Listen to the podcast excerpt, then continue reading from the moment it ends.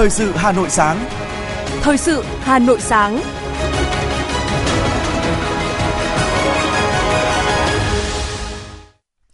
Kính chào quý vị và các bạn. Bây giờ là chương trình thời sự của Đài Phát thanh Truyền hình Hà Nội. Chương trình sáng nay, thứ hai ngày 19 tháng 6 có những nội dung chính sau đây.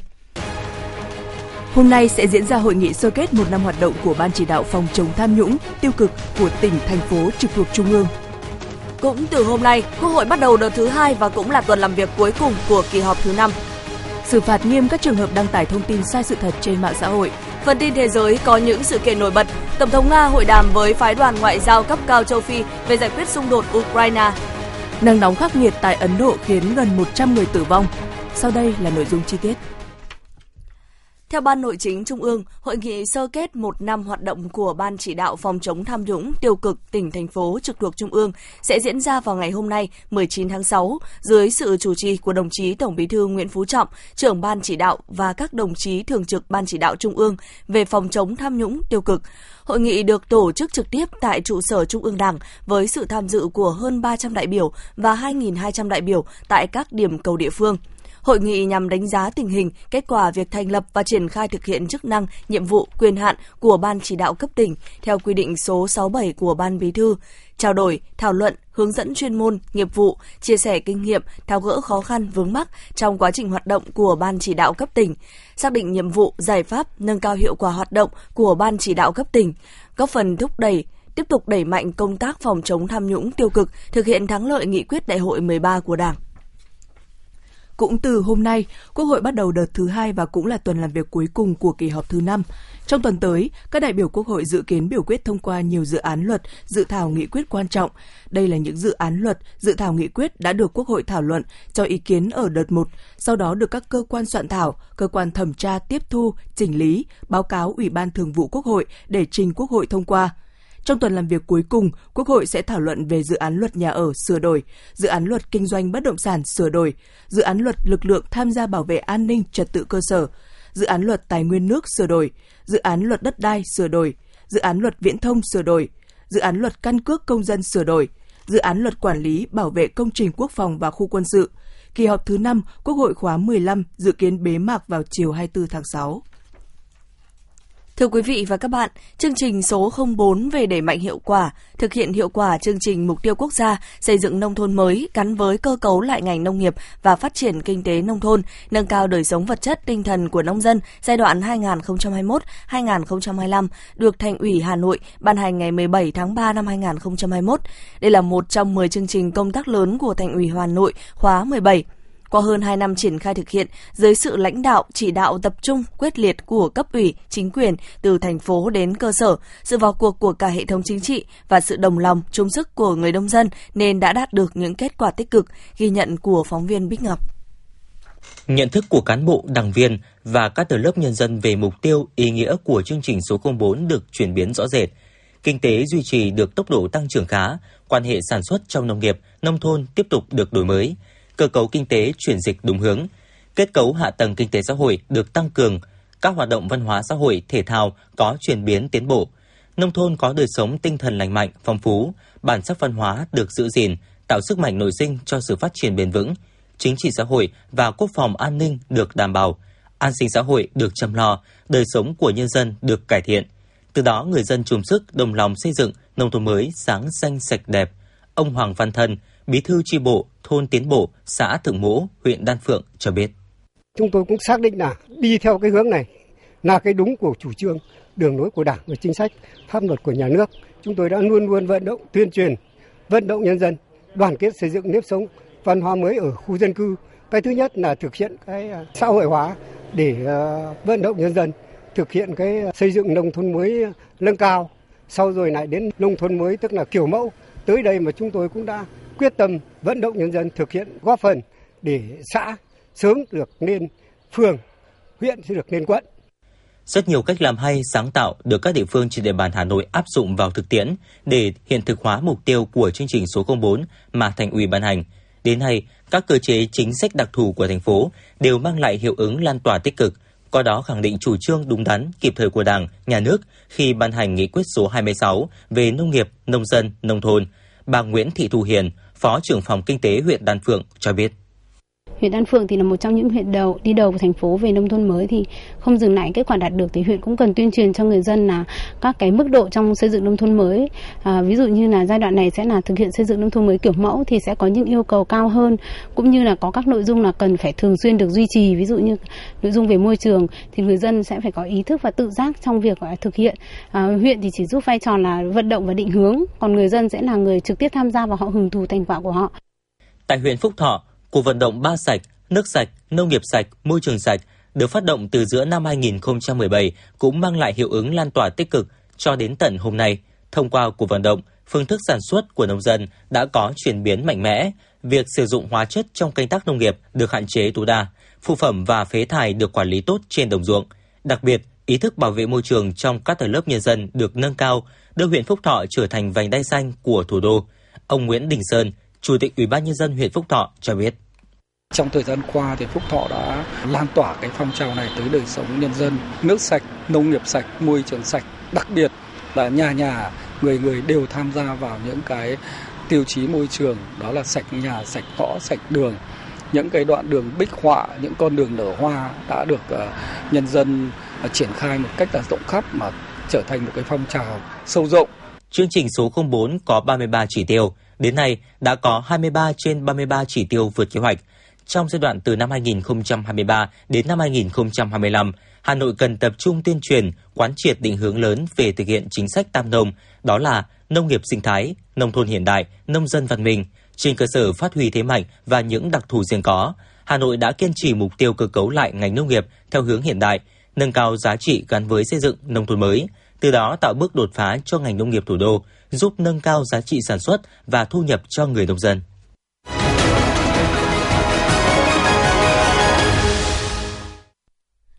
Thưa quý vị và các bạn, lĩnh vực nông nghiệp ở Hà Nội đã có những chuyển biến tích cực, đạt hiệu quả cao. Bên cạnh tập trung chuyển đổi cơ cấu nâng cao giá trị gia tăng của nông sản, giảm thiểu tác hại với môi trường của người dân, với những thế mạnh riêng có, thời gian tới Hà Nội sẽ tiếp tục phát triển các mô hình này để nâng cao thu nhập cho nông dân. Huyện Ba Vì có tổng đàn gà trên 3 triệu con, quy mô chăn nuôi trung bình từ 100 đến 200 con gà thịt một hộ, tập trung chủ yếu ở các xã vùng đồi với trại nuôi trung bình từ 2.000 đến 5.000 con một trại, có những trại nuôi lớn lên đến 10.000 con một trại. Để tăng năng suất quá trình xử lý chất thải, tăng hiệu quả trong chăn gà, hiện nay đại đa số trang trại đều sử dụng biện pháp sinh học. Việc thúc đẩy ứng dụng công nghệ tiến bộ kỹ thuật xây dựng chuỗi liên kết giá trị trong chăn nuôi đã góp phần nâng cao năng suất chất lượng sản phẩm, mang lại hiệu quả kinh tế trong chăn nuôi hộ chăn nuôi của bà Nguyễn Thị Quý, xã Chu Minh, huyện Ba Vì có hơn 5.000 con gà giống và gà thương phẩm. Từ khi áp dụng chế phẩm sinh học trang trại thức ăn chăn nuôi, hiệu quả mang lại cho gia đình bà Quý không chỉ là về chất lượng đàn gà mà còn về sức khỏe của người chăm sóc cũng như môi trường chăn nuôi. Bà Nguyễn Thị Quý, xã Chu Minh, huyện Ba Vì cho biết. Tôi thấy là cái hiệu quả cao nhất là sau khi tôi áp dụng cái ờ, mô hình này vào trong chăn nuôi thì ờ, tôi thấy là lớn nhất là cái lượng bụi nó không có nhiều thì nó đem lại cái sức khỏe cho cái người chăn nuôi. Chính vì vậy mà ờ, tôi cũng rất là mong được cấp trên quan tâm để tổ chức các cái lớp tập huấn à, để cho bà con nông dân chúng tôi được học tập và áp dụng vào các cái mô hình của nhiều bà con trong à, à, toàn xã cũng như là toàn huyện Ba Vì cũng là ứng dụng công nghệ giúp tăng hiệu quả trong sản xuất nông nghiệp. Tại Mê Linh, vùng trồng hoa lớn nhất Hà Nội, từ lâu người dân đã sử dụng nhiều tiến bộ khoa học vào canh tác các giống hoa. Việc sử dụng smartphone vào tưới nước tự động hay dùng đèn để sưởi ấm, đặc biệt là vào buổi tối, không chỉ giúp cây sưởi ấm mà còn giúp cây quang hợp tốt hơn. Nhờ đó, quá trình sinh trưởng phát triển của hoa, cây cảnh bảo đảm ổn định, ít phụ thuộc điều kiện thời tiết – không những vậy, người trồng hoa có thể chủ động được thời điểm, có thể đưa các loại hoa ra thị trường cho phù hợp với nhu cầu thị trường.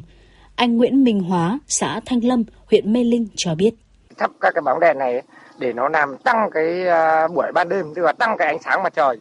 Nó không được phép thắp bóng trắng mà nó phải thắp bằng bóng bóng à, ánh sáng vàng để nó tăng cái thời à, gian của ban ngày lên để cho cây nó phát triển và sinh trưởng. Chẳng hạn như ví dụ như là không có điện thì cây nó chỉ, chỉ được khoảng độ 30 phân hoặc 40 phân nhưng khi mình tắt điện trong một thời điểm đấy thì cây nó sẽ phát triển tức là tăng cái thời gian ngày lên rơi vào chẳng hạn là 10 tiếng thì nó sẽ tăng lên. Mình thắp thêm 10 tiếng là tăng thành 20 tiếng một ngày để cho nó phát triển và sinh trưởng. Nắm bắt được tầm quan trọng của việc ứng dụng kỹ thuật công nghệ và sản xuất, Hội Nông dân và chính quyền các cấp luôn ưu tiên tập huấn thường xuyên để người trồng hoa được bồi dưỡng kỹ thuật chăm sóc cho cây trồng. Huyện Mê Linh cũng hỗ trợ các hợp tác xã, cơ sở sản xuất chế biến kinh doanh nông lâm thủy sản, ứng dụng quy trình truy xuất nguồn gốc tại cơ sở sản xuất ban đầu khuyến khích các doanh nghiệp tiêu thụ sản phẩm ứng dụng hệ thống thông tin điện tử truy xuất nguồn gốc khi sản phẩm lưu thông trên thị trường. Ông Tạ Văn Thạch, Chủ tịch Hội đồng Quản trị Hợp tác xã Nam Thanh Lâm cho biết. Đối với lại à, hợp tác xã chúng tôi mỗi khi mà ờ, trạm khuyến nông và trạm vệ thực vật của huyện có các cái tổ chức các cái buổi tập huấn để sử dụng các cái công nghệ cao, ví dụ như là máy cày, máy bừa, thế rồi là hệ thống máy bơm thì chúng tôi cũng à, thông báo và cũng thông tin đến cho các cái hộ xếp sắp thời gian để như vậy đi nghe tập huấn. Và hiện nay là đã một số hộ đã sử dụng như vậy là cái bơm tự động. Dùng như vậy là các cái lưới điện đã kéo ra tận ngoài đồng rồi. Bà con ờ, có nhu cầu là chúng tôi cũng làm việc với lại ờ, hỗ trợ cho bà con về cái chi nhánh điện để kéo điện ra tận ngoài ruộng cho bà con. Để sử dụng bơm ờ, tưới tiêu như vậy là chủ động. Nhờ đẩy mạnh ứng dụng công nghệ cao vào sản xuất nông nghiệp, đến nay toàn thành phố Hà Nội có 285 mô hình sản xuất nông nghiệp ứng dụng công nghệ cao, trong đó 185 mô hình ở lĩnh vực trồng trọt, 45 mô hình thuộc lĩnh vực chăn nuôi, 54 mô hình thuộc lĩnh vực thủy sản và một mô hình kết hợp trồng trọt và chăn nuôi. Những mô hình công nghệ cao tập trung nhiều tại các huyện Mê Linh, Gia Lâm, Thường Tín, Đông Anh, Thanh Oai, Đan Phượng, để hỗ trợ nông dân, doanh nghiệp phát triển nông nghiệp ứng dụng công nghệ cao, thành phố Hà Nội đã có nhiều cơ chế chính sách như tổ chức kết nối doanh nghiệp ngân hàng, đưa nông dân doanh nghiệp tham quan học tập mô hình sản xuất tiên tiến trong và ngoài nước, kêu gọi thu hút đầu tư của các doanh nghiệp nước ngoài có thế mạnh về nông nghiệp công nghệ cao vào Hà Nội.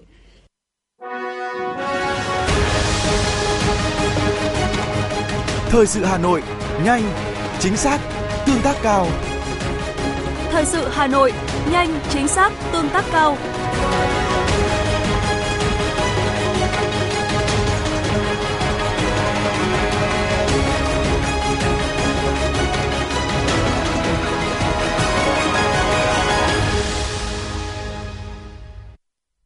Chương trình thời sự xin được tiếp tục với những thông tin đáng chú ý khác. Thưa quý vị và các bạn, từ ngày 1 tháng 7, cổng thông tin tuyển sinh của Sở Giáo dục và Đào tạo Hà Nội chính thức mở để cha mẹ học sinh đăng ký tuyển sinh cho con. Phụ huynh học sinh lưu ý, thời gian đăng ký tuyển sinh trực tuyến được chia theo độ tuổi. Theo đó, cho mẹ học sinh có con vào lớp 1 bắt đầu đăng ký tuyển sinh trực tuyến từ ngày 1 tháng 7 đến hết ngày 3 tháng 7. Thời gian đăng ký tuyển sinh đối với trẻ 5 tuổi là từ ngày 4 tháng 7 đến hết ngày 6 tháng 7. Thời gian đăng ký tuyển sinh vào lớp 6 từ ngày 7 tháng 7 đến hết ngày 9 tháng 7. Cha mẹ học sinh đăng nhập vào cổng thông tin tuyển sinh của Sở Giáo dục và Đào tạo Hà Nội và làm theo các bước quy định. Năm học 2023-2024, các trường học trên địa bàn thành phố vẫn áp dụng hình thức tuyển sinh trực tuyến và tuyển sinh trực tiếp để tuyển trẻ 5 tuổi vào trường mầm non, tuyển học sinh lớp 1 ở trường tiểu học và tuyển sinh lớp 6 ở trường trung học cơ sở. Sau khi hết hạn đăng ký tuyển sinh trực tuyến trên hệ thống, cha mẹ học sinh có thể trực tiếp đến trường làm thủ tục tuyển sinh. Thời gian tuyển sinh mầm non 5 tuổi, lớp 1 và lớp 6 của các trường học được thực hiện thống nhất trong khoảng thời gian từ ngày 13 tháng 7 đến hết ngày 18 tháng 7 năm 2023. Tòa án Nhân dân thành phố Hà Nội chuẩn bị xét xử hai bị cáo trong vụ lộ đề môn sinh tốt nghiệp trung học phổ thông năm 2021. Theo quyết định đưa vụ án ra xét xử, hai bị cáo là bà Phạm Thị My, 60 tuổi, và ông Bùi Văn Sâm, 74 tuổi, cùng là giáo viên một trường tại Hà Nội, bị xét xử về tội lợi dụng chức vụ quyền hạn trong khi thi hành công vụ. Phiên tòa dự kiến diễn ra vào ngày 29 tháng 6, chủ tọa phiên tòa là thẩm phán Nguyễn Đình Tiến, có ba luật sư đăng ký bảo chữa cho bị cáo My. Trước đó, đề thi môn sinh học của kỳ thi tốt nghiệp trung học phổ thông năm 2021 vướng lùm xùm ngay sau khi kết thúc môn thi. Nguyên nhân xuất phát từ việc nội dung đề thi được cho là rất giống nội dung ôn tập ngay trước ngày thi môn sinh học của một thầy giáo là lãnh đạo trường trung học phổ thông chuyên Hà Tĩnh. Thường xuyên theo dõi thông tin dư luận, báo chí, mạng xã hội, kịp thời phát hiện và xử lý các tin giả, tin đồn liên quan đến tiêm chủng vaccine phòng COVID-19 là những yêu cầu nêu trong kế hoạch số 169 về truyền thông tiêm vaccine phòng COVID-19 tại thành phố Hà Nội năm 2023-2024. Theo đó, toàn thành phố sẽ tăng cường công tác truyền thông các chủ trương chính sách của chính phủ, Bộ Y tế, Ủy ban Nhân dân thành phố Hà Nội về thúc đẩy mạnh mẽ công tác tiêm chủng vaccine phòng COVID-19, góp phần hiệu quả trong phòng chống dịch COVID-19 trong tình hình mới. Truyền thông về hiệu quả của chiến dịch tiêm chủng vaccine phòng COVID-19 của Việt Nam và thành phố Hà Nội, những nỗ lực của các lực lượng chống dịch, sự tham gia ủng hộ của người dân trong công tác tiêm chủng vaccine phòng COVID-19 nói riêng và phòng dịch COVID-19 nói chung. Công an thành phố Hà Nội cho biết, liên quan đến trường hợp chia sẻ thông tin bịa đặt về vụ việc tại Đắk Lắk, Công an quận Tây Hồ đã ra quyết định xử phạt hành chính đối với ông NVS, trú tại phường Phú Thượng, Tây Hồ, Hà Nội. Ông NVS bị xử phạt về hành vi chia sẻ thông tin bịa đặt gây hoang mang trong nhân dân, quy định xử phạt vi phạm hành chính trong lĩnh vực bưu chính viễn thông, tần số vô tuyến điện, công nghệ thông tin và giao dịch điện tử. Mức xử phạt đối với ông NVS là 7,5 triệu đồng. Cũng liên quan đến đăng tải thông tin sai sự thật trên mạng xã hội, ngày 14 tháng 6, Sở Thông tin và Truyền thông Hà Nội đã gửi công văn đến ngân hàng Sacombank để trả lời về việc giải quyết đơn phản ánh của ngân hàng này, đề nghị xem xét xử lý Facebooker tháng đặng về hành vi đăng tải trên mạng xã hội thông tin sai sự thật, xâm phạm uy tín, hình ảnh của tổ chức cá nhân. Sau khi xem xét đơn, hồ sơ tài liệu do ngân hàng Sacombank cung cấp, Sở Thông tin và Truyền thông Hà Nội đã làm việc với đại diện ngân hàng và ông Đặng Tất Thắng, chủ tài khoản của Facebook cá nhân có tên Thắng Đặng để làm rõ nội dung do ngân hàng phản ánh. Qua đó, thanh tra Sở Thông tin và Truyền thông Hà Nội đã ban hành quyết định xử phạt vi phạm hành chính đối với ông Tặng Đặng Tất Thắng, sinh năm 1981, trú tại thành phố Hà Nội, do đăng tải thông tin xúc phạm uy tín, danh dự của ông Dương Công Minh, Chủ tịch Hội đồng Quản trị Ngân hàng Sacombank, vi phạm quy định về quản lý cung cấp, sử dụng dịch vụ Internet và thông tin trên mạng.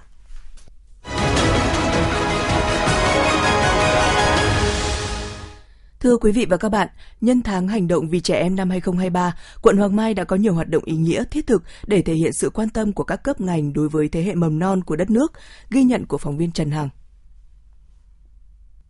Với chủ đề chung tay giảm thiểu tổn hại trẻ em, tháng hành động vì trẻ em năm 2023 ở Hoàng Mai nhằm tăng cường và nâng cao hơn nữa nhận thức trách nhiệm của các cấp các ngành các cơ quan đơn vị, gia đình và của chính các cháu trong việc thực hiện tốt luật trẻ em và phòng chống bạo lực, xâm hại tình dục trẻ em. Cho các cháu sống trong một môi trường lành mạnh, ông Lê Mạnh Toàn, trưởng phòng lao động thương binh xã hội quận Hoàng Mai chia sẻ. Phòng cũng đã tham mưu cho Ủy ban dân quận để xây dựng kế hoạch rồi tổ chức cái lễ phát động tháng hành động vì trẻ em. Thế thì có kết hợp là vừa là tổ chức phát động tháng hành động vì trẻ em thì kết hợp với cái hội trại thiếu nhi để làm sao là tổ chức ờ, các cái hoạt động ngay từ ban đầu cho nó tưng bừng khí thế ờ, và để kết hợp truyền thông. Ờ, thứ nhất là truyền thông về phòng chống tai nạn thương tích trẻ em phòng chống xâm hại trẻ em. Thế rồi là uh, phát động trong các cấp các ngành các cơ quan đơn vị và mỗi người dân uh, quan tâm đến trẻ em. Đặc biệt là các cái trẻ em khó khăn trẻ em có hoàn cảnh đặc biệt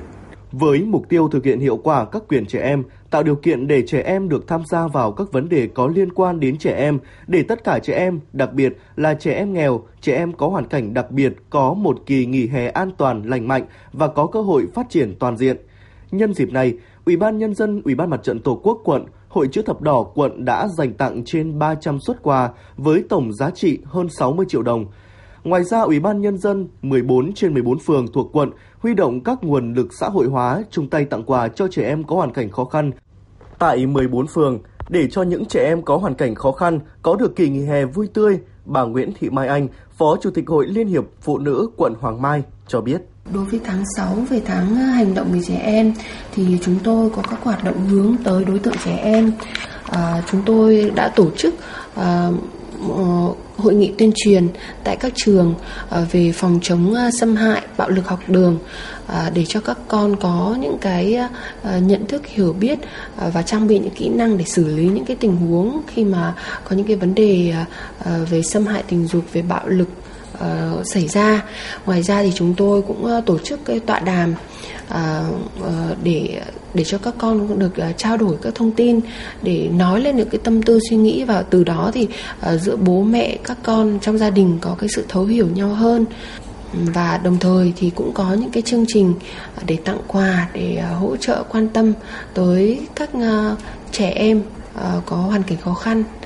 Theo Ủy ban nhân dân quận Hoàng Mai, thời gian qua, quận luôn quan tâm đến công tác bảo vệ, chăm sóc và giáo dục trẻ em, coi phát triển con người, đào tạo nguồn nhân lực chất lượng cao là chìa khóa thực hiện các mục tiêu phát triển của quận.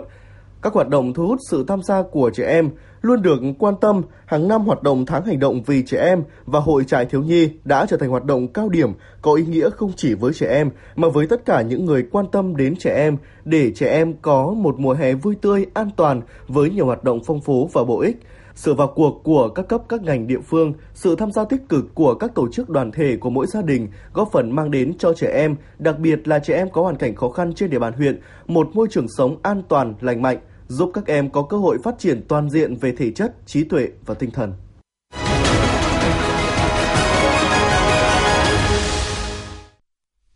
Quý vị và các bạn đang nghe chương trình thời sự của Đài Phát thanh Truyền hình Hà Nội. Phần tin thế giới sẽ tiếp nối chương trình. Tại thành phố Saint Petersburg, Tổng thống Nga Vladimir Putin đã có cuộc hội đàm về giải quyết xung đột Ukraine với phái đoàn ngoại giao cấp cao châu Phi. Tại cuộc hội đàm, phái đoàn ngoại giao châu Phi gồm đại diện của 7 quốc gia thuộc châu lục này đã đề xuất kế hoạch hòa bình, kêu gọi Nga và Ukraine cùng ngồi vào bàn đàm phán để sớm chấm dứt xung đột. Tổng thống Nga Putin đã đánh giá cao cách tiếp cận cân bằng của các nhà lãnh đạo châu Phi đối với tình hình Ukraine. Ông khẳng định Moscow sẵn sàng đối thoại mang tính xây dựng với tất cả những ai mong muốn hòa bình trên nguyên tắc công lý, có tính đến lợi ích hợp pháp của các bên và sẽ xem xét bất kỳ đề xuất nào từ các nước châu Phi về giải quyết vấn đề Ukraine. Các nhà chức trách Mexico đã tìm thấy 129 người di cư, chủ yếu đến từ Guatemala, chen trúc trong một chiếc xe tải ở bang Veracruz, miền đông Mexico. Những người di cư bị nhồi nhét vào một chiếc xe rơ móc giữa đợt nắng nóng ở Mexico, nơi nhiệt độ cao hơn bình thường lên tới 45 độ C ở một số bang, bao gồm cả bang Veracruz, nơi diễn ra chiến dịch chống di cư bất hợp pháp. Nhà chức trách Pakistan đã bắt giữ 10 người với cáo buộc buôn người liên quan tới vụ chìm tàu chở người di cư ở ngoài khơi Hy Lạp mới đây, khiến ít nhất 78 người thiệt mạng. Trước đó, truyền thông địa phương cho biết có tới 300 người Pakistan thiệt mạng sau một khi một tàu đánh cá dì xét bị chìm gần bán đảo Peloponnese của Hy Lạp vào ngày 14 tháng 6 vừa qua. Đã có ít nhất 20 người bị bắn và một người thiệt mạng trong vụ xả súng xảy ra tại một bãi đậu xe của khu trung tâm mua sắm ở ngoại ô Chicago của Mỹ. Cảnh sát sở tại cho biết các nạn nhân đã được đưa tới cơ sở y tế gần nhất cấp cứu. Một con tàu chở 120 người đã bốc cháy ngoài khơi đảo Bohol của Philippines. Lực lượng bảo vệ bờ biển Philippines nói với CNN rằng tất cả 120 hành khách và thủy thủ đoàn đã được đưa ra khỏi đoàn tàu an toàn. Theo thông báo, ngọn lửa đã được dập tắt và không có thương vong trong vụ cháy tàu này. Nguyên nhân vụ cháy tàu đang được điều tra. Đã có 5 người thiệt mạng trong vụ tai nạn xảy ra giữa một xe buýt chở 18 người và một xe tải tại tỉnh Hokkaido, miền Bắc Nhật Bản. Cảnh sát cho rằng hai xe đã đâm trực diện và phần đầu của hai xe bị va chạm mạnh dẫn tới biến dạng. Ngày 18 tháng 6, giới chức Ấn Độ cập nhật thông tin mới nhất thiệt hại về người do nắng nóng gây ra. Theo đó, trong vài ngày qua đã ghi nhận ít nhất 96 người tử vong tại hai bang đông dân nhất nước. Theo giới chức Ấn Độ, phần lớn những người tử vong là những người trên 60 tuổi và có bệnh lý nền. Nắng nóng nghiêm trọng có thể là nguyên nhân khiến bệnh trở nên nặng hơn. Một người đã thiệt mạng và ít nhất 25 người khác mất tích sau lũ quét và lở đất do mưa lớn tấn công miền đông Nepal. Đây là trường hợp tử vong đầu tiên được báo cáo kể từ khi mùa mưa hàng năm ở Nepal bắt đầu diễn ra vào tuần trước. Mưa lớn cũng đã cuốn trôi một dự án thủy điện đang được xây dựng trên sông Hewa, miền đông Nepal, khiến 16 công nhân mất tích, còn 9 người khác cũng bị mất tích trong lũ quét và lở đất ở các huyện lân cận giáp với Ấn Độ ở phía đông. Tổ chức Y tế Thế giới WHO cho biết đang theo dõi các loại siro ho nhiễm độc có khả năng gây chết người ở trẻ em và đang hợp tác với 6 quốc gia để điều tra về các loại thuốc có hại cho trẻ em. Một số chuyên gia sản xuất dược phẩm tin rằng những nhà sản xuất vô nhân tính đã thay thế chất propylene glycol được sử dụng trong siro ho bằng các chất độc khác vì những chất này có giá thành rẻ hơn. Đây cũng được cho là nguyên nhân dẫn đến cái chết của hơn 300 trẻ em ở nhiều nước. Chiến thần Curiosity của cơ quan hàng không vũ trụ Mỹ NASA đã gửi về trái đất một tấm bưu thiếp đặc biệt về thung lũng sự sống Marker của sao hỏa trước khi rời đi để bắt đầu cuộc săn mới. Theo NASA, hình ảnh đặc biệt rõ nét này là ảnh ghép giữa một bức ảnh chụp Marker vào buổi sáng và một bức ảnh khác vào buổi chiều. Thung lũng này từng được Curiosity xác định là có một hồ nước cổ đại rộng lớn và có thể từng ngập tràn sinh vật sống. Những bức ảnh quý giá mà robot dạng xe tự hành này gửi về trái đất cũng như kết quả các thí nghiệm địa chất đi kèm sẽ được chia sẻ và nghiên cứu chi tiết bởi các nhà khoa học khắp thế giới nhằm tìm ra bằng chứng về sự sống, ít nhất là sự sống cổ đại đã tuyệt chủng cũng như các đặc tính của sao hỏa.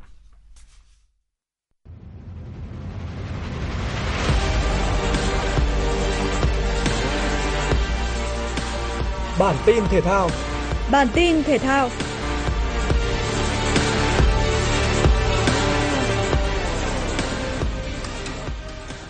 Liên đoàn bóng đá Đông Nam Á đã tiến hành bốc thăm chia bảng giải vô địch U19 nữ Đông Nam Á 2023. Giải đấu năm nay diễn ra tại Indonesia từ ngày 5 tháng 7 đến ngày 17 tháng 7 với sự tham dự của 10 đội tuyển. Theo kết quả, U19 nữ Việt Nam ở bảng B cùng Malaysia và Singapore. Đây được xem là bảng đấu khá dễ dàng với các cô gái trẻ Việt Nam khi trình độ của hai đội còn lại không được đánh giá cao. Bảng A là sự góp mặt của chủ nhà Indonesia, Campuchia, Lào và Timor-Leste. Trong khi đó, bảng C gồm Thái Lan, Myanmar và Philippines. Năm 2023 là lần thứ ba giải vô địch U19 nữ Đông Nam Á được tổ chức. Liên đoàn bóng đá Mỹ đã đạt được thỏa thuận mời huấn luyện viên Chris Berhalter trở lại dẫn dắt đội tuyển quốc gia. Berhalter từng đưa đội tuyển Mỹ vào vòng 1-8 tại World Cup 2022, song ông đã nói lời chia tay vào cuối năm ngoái. Chris Berhalter hiện là người duy nhất tham dự World Cup trên cả cương vị cầu thủ và huấn luyện viên đội tuyển Mỹ. Huấn luyện viên 49 tuổi sẽ ký hợp đồng mới 3 năm và có quãng thời gian đủ dài để chuẩn bị cho World Cup 2026, giải đấu mà Mỹ là đồng chủ nhà với Canada và Mexico. Hiện tại, đội tuyển Mỹ đang tham dự CONCACAF Nation League. Họ đã lọt vào trận chung kết và sẽ gặp đội tuyển Canada. Sau trận đấu này, Greg Berhalter sẽ lên nắm quyền thay huấn luyện viên Brian Callahan. Đội tuyển Scotland đang có phong độ rất tốt tại vòng loại Euro 2024. Tới làm khách trên sân của Na Uy, Scotland bị thủng lưới trước. Người ghi bàn mở tỷ số cho đội chủ nhà từ chấm phạt đền là tiền đạo của câu lạc bộ Manchester City, Erling Haaland. Tuy nhiên, chỉ trong hơn 5 phút cuối trận, lần lượt Lyndon Decker và Kenny McLean đã dứt điểm chính xác mang lại chiến thắng 2-1 cho thầy trò huấn luyện viên Steve Krake. Đội tuyển Scotland đã thắng 3 trận liên tiếp và đang giữ vị trí đầu bảng A. Cũng ở bảng đấu này, Croatia đã hạ đảo ship 2-1 để tạm vươn lên thứ hai. Trong khi đó, tại bảng G, đội tuyển Bồ Đào Nha đã chiến thắng thuyết phục 3-0 khi tiếp đội tuyển Bosnia Herzegovina. Tiền vệ Bernardo Silva mở tỷ số cho đội chủ nhà cuối hiệp 1. Trong hiệp 2, một tiền vệ khác là Bruno Fernandes đã xuất sắc lập cú đúp. Đội trưởng Cristiano Ronaldo thi đấu cả trận, tuy nhiên siêu sao 38 tuổi không có pha lập công nào ở trận đấu này. Ở một diễn biến đáng chú ý khác, Slovakia thắng 2-1 trên sân của Iceland.